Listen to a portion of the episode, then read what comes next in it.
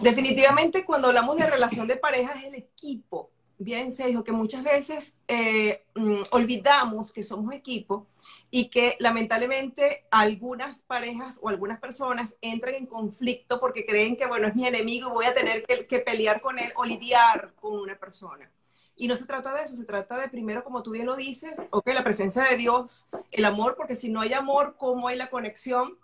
Y lo que es la comunicación, pero una comunicación efectiva porque lamentablemente el comunicarnos nos lleva a que cuando estamos con emociones, que estamos reprimidos, estamos allí con, congestionados por situaciones que hemos vivido, nos comunicamos.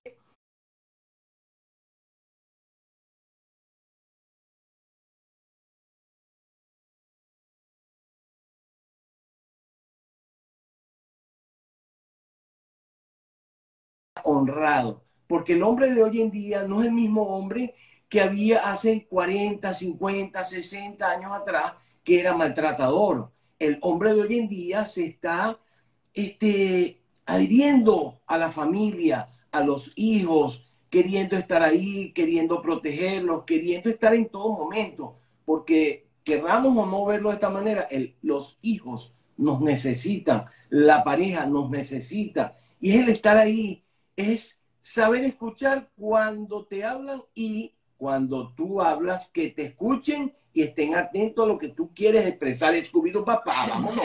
Mira, hay algo importante, Sergio, que nosotros, sobre todo, que son 31 años, bien, que hemos pasado por muchas etapas, muchas situaciones, además de eso, por ser terapeutas y coach, em, hemos trabajado más en nosotros, en que nuestra comunicación sea efectiva, en que nuestro hogar esté bien armónico, en que vemos allí nuestras propias memorias para poder, ok, dar herramientas realmente que la gente lo sienta, porque eh, una cosa es decirlo y otra cosa es vivirlo. Yo creo que ese ha sido el secreto nuestro de que nosotros, sobre todo cuando tú emigras, que no es un proceso fácil, bien, llegar sobre todo a este país, en donde en Venezuela eras una persona y al llegar aquí entra un temor y unas emociones y bueno, ese conflicto que no es nada fácil. Precisamente, ese es un tema muy álgido, ¿no? Una vez que tú eh, tomas la decisión de, salir de tu país y comenzar una nueva vida fuera de él, de, tu patria, eh, comienzas una, bueno, efectivamente una nueva vida en otra nación. Y, y con ella comienzan también nuevos problemas. Eh, yo recuerdo, y, y, y, lo confieso, aunque creo que lo comentaba en alguna oportunidad, durante un tiempo empezando, teníamos poco tiempo viviendo aquí. Eh, gracias a Dios nunca tuvimos problemas económicos, pero claro, llegas aquí, comienzas una nueva vida y la cosa se empieza a hacer un poco más difícil y de pronto, mira, nosotros nunca peleamos o normalmente nunca peleamos, hay discusiones como siempre, pero la pelea en ese momento era el tema económico. Y mira, y llegó un momento que yo decía, mira, yo me voy a me voy, me voy porque al final terminas como que, o sea, llegando, la relación llega a un punto en que tú, o sea, no, no, no toleras cualquier cantidad de cosas y, y sobre todo por ese tema, el tema económico. Quiero preguntarles acerca de eso y comentabas acerca del tema migratorio. Sí, muchas parejas cuando comienzan una nueva vida fuera de su país, eh, o se unen más o se separan. No, y el índice aquí, sobre todo en los Estados Unidos, es muy alto, el de separación. ¿Ok? Y que lamentablemente cuando tú llegas, mm, si no tienes herramientas, fracturas la relación. Bien, porque así como te mudaste de sitio, también la relación vive una transformación que hay que saberla llevar con sutileza y con madurez. Porque vives emociones, como tú bien lo explicas, o sea, tú mismo te viviste, o sea, viviste una situación de que ya va, si no discutíamos, ahora estos temas son como que más árgidos porque no lo sabemos manejar, porque tenemos miedo, es algo nuevo, bien, y como bien lo dijo en estos días un artista, creo que es Mónica, eh, no recuerdo, bueno, ajá, ella decía que Estados Unidos tenía la particularidad de que hace que pelees con tu ego, porque te lo tienes que quitar. Bien, porque si en Venezuela tenías un título, tenías algo o indistintamente lo que habías hecho, aquí es al descubierto. Aquí tienes que ser tú y sacar aquella, aquella creatividad y aquella inteligencia para poder manejar las situaciones. Y que los hijos también se mueven. Pero hay algo particular, que el hombre vive un espacio de mm, emociones tan diversas que la mujer tiene que saber entender. Bien, porque muchos se deprimen, es encontrarte con algo que no sabes cómo manejarlo, es un idioma nuevo, es en donde no sabe cómo comunicarse, porque lamentablemente en algunos hogares los enseñaron a no comunicarse, a no expresar a no ser coherentes, sino que soy el macho, soy el fuerte, pero cuando llegas aquí te encuentras con aquella barrera que dices, ya va, ¿qué hago? Me quiero ir, quiero huir.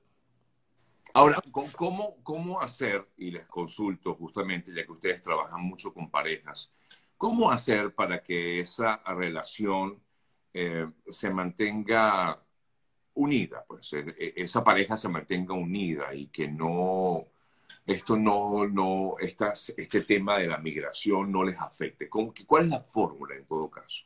Primero, es importante darnos cuenta que ya no estamos en Venezuela. Eso, eso es importantísimo, te lo digo porque yo pasé por ese proceso. Yo pasé por un proceso donde yo sabía a lo que venía, pero el ego porque yo vengo de tener negocios en Venezuela, cuando tú llegas aquí y tú dices, ya va, yo voy a tener que trabajar en la construcción, no, eso no es para mí, yo no, eso no es para mí. Entonces, claro, luchar contra todo eso, tener que trabajar de Uber y montar personas en el carro, que a veces te acababan el carro, no te respetaban, no te trataban bien, todo eso afecta porque tú vienes con otra educación donde a ti te gusta respetar, te gusta hacer las cosas bien, quieres que las personas se sientan bien y ahí había un choque. Pero ¿qué pasa? Cuando tú llegas a tu casa del trabajo, esa persona que te recibe debe recibirte con amor. Muchas veces, ¿qué es lo que dicen cuando llegan aquí los matrimonios? Sí, pero es que yo también vengo a trabajar, yo vengo de trabajar, yo vengo cansada. Claro, pero es ahí donde tenemos que darnos cuenta que la unión y la fusión entre ambos es lo que va a lograr eh, que la relación perdure. Si eso no se logra, estamos mal. ¿Qué pasaba muchas veces en Venezuela? ¿Quién llevaba la batuta en Venezuela? El hombre. Casi siempre, ojo, no es que la mujer no la podía llevar, pero el hombre llevaba la batuta.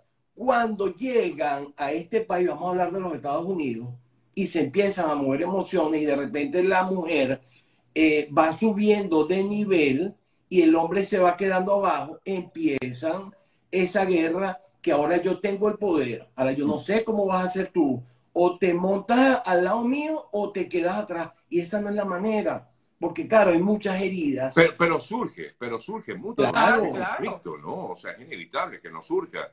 si tú ves, en el caso del hombre, que la mujer comienza a progresar, siempre el hombre se siente como que minimizado, ¿no?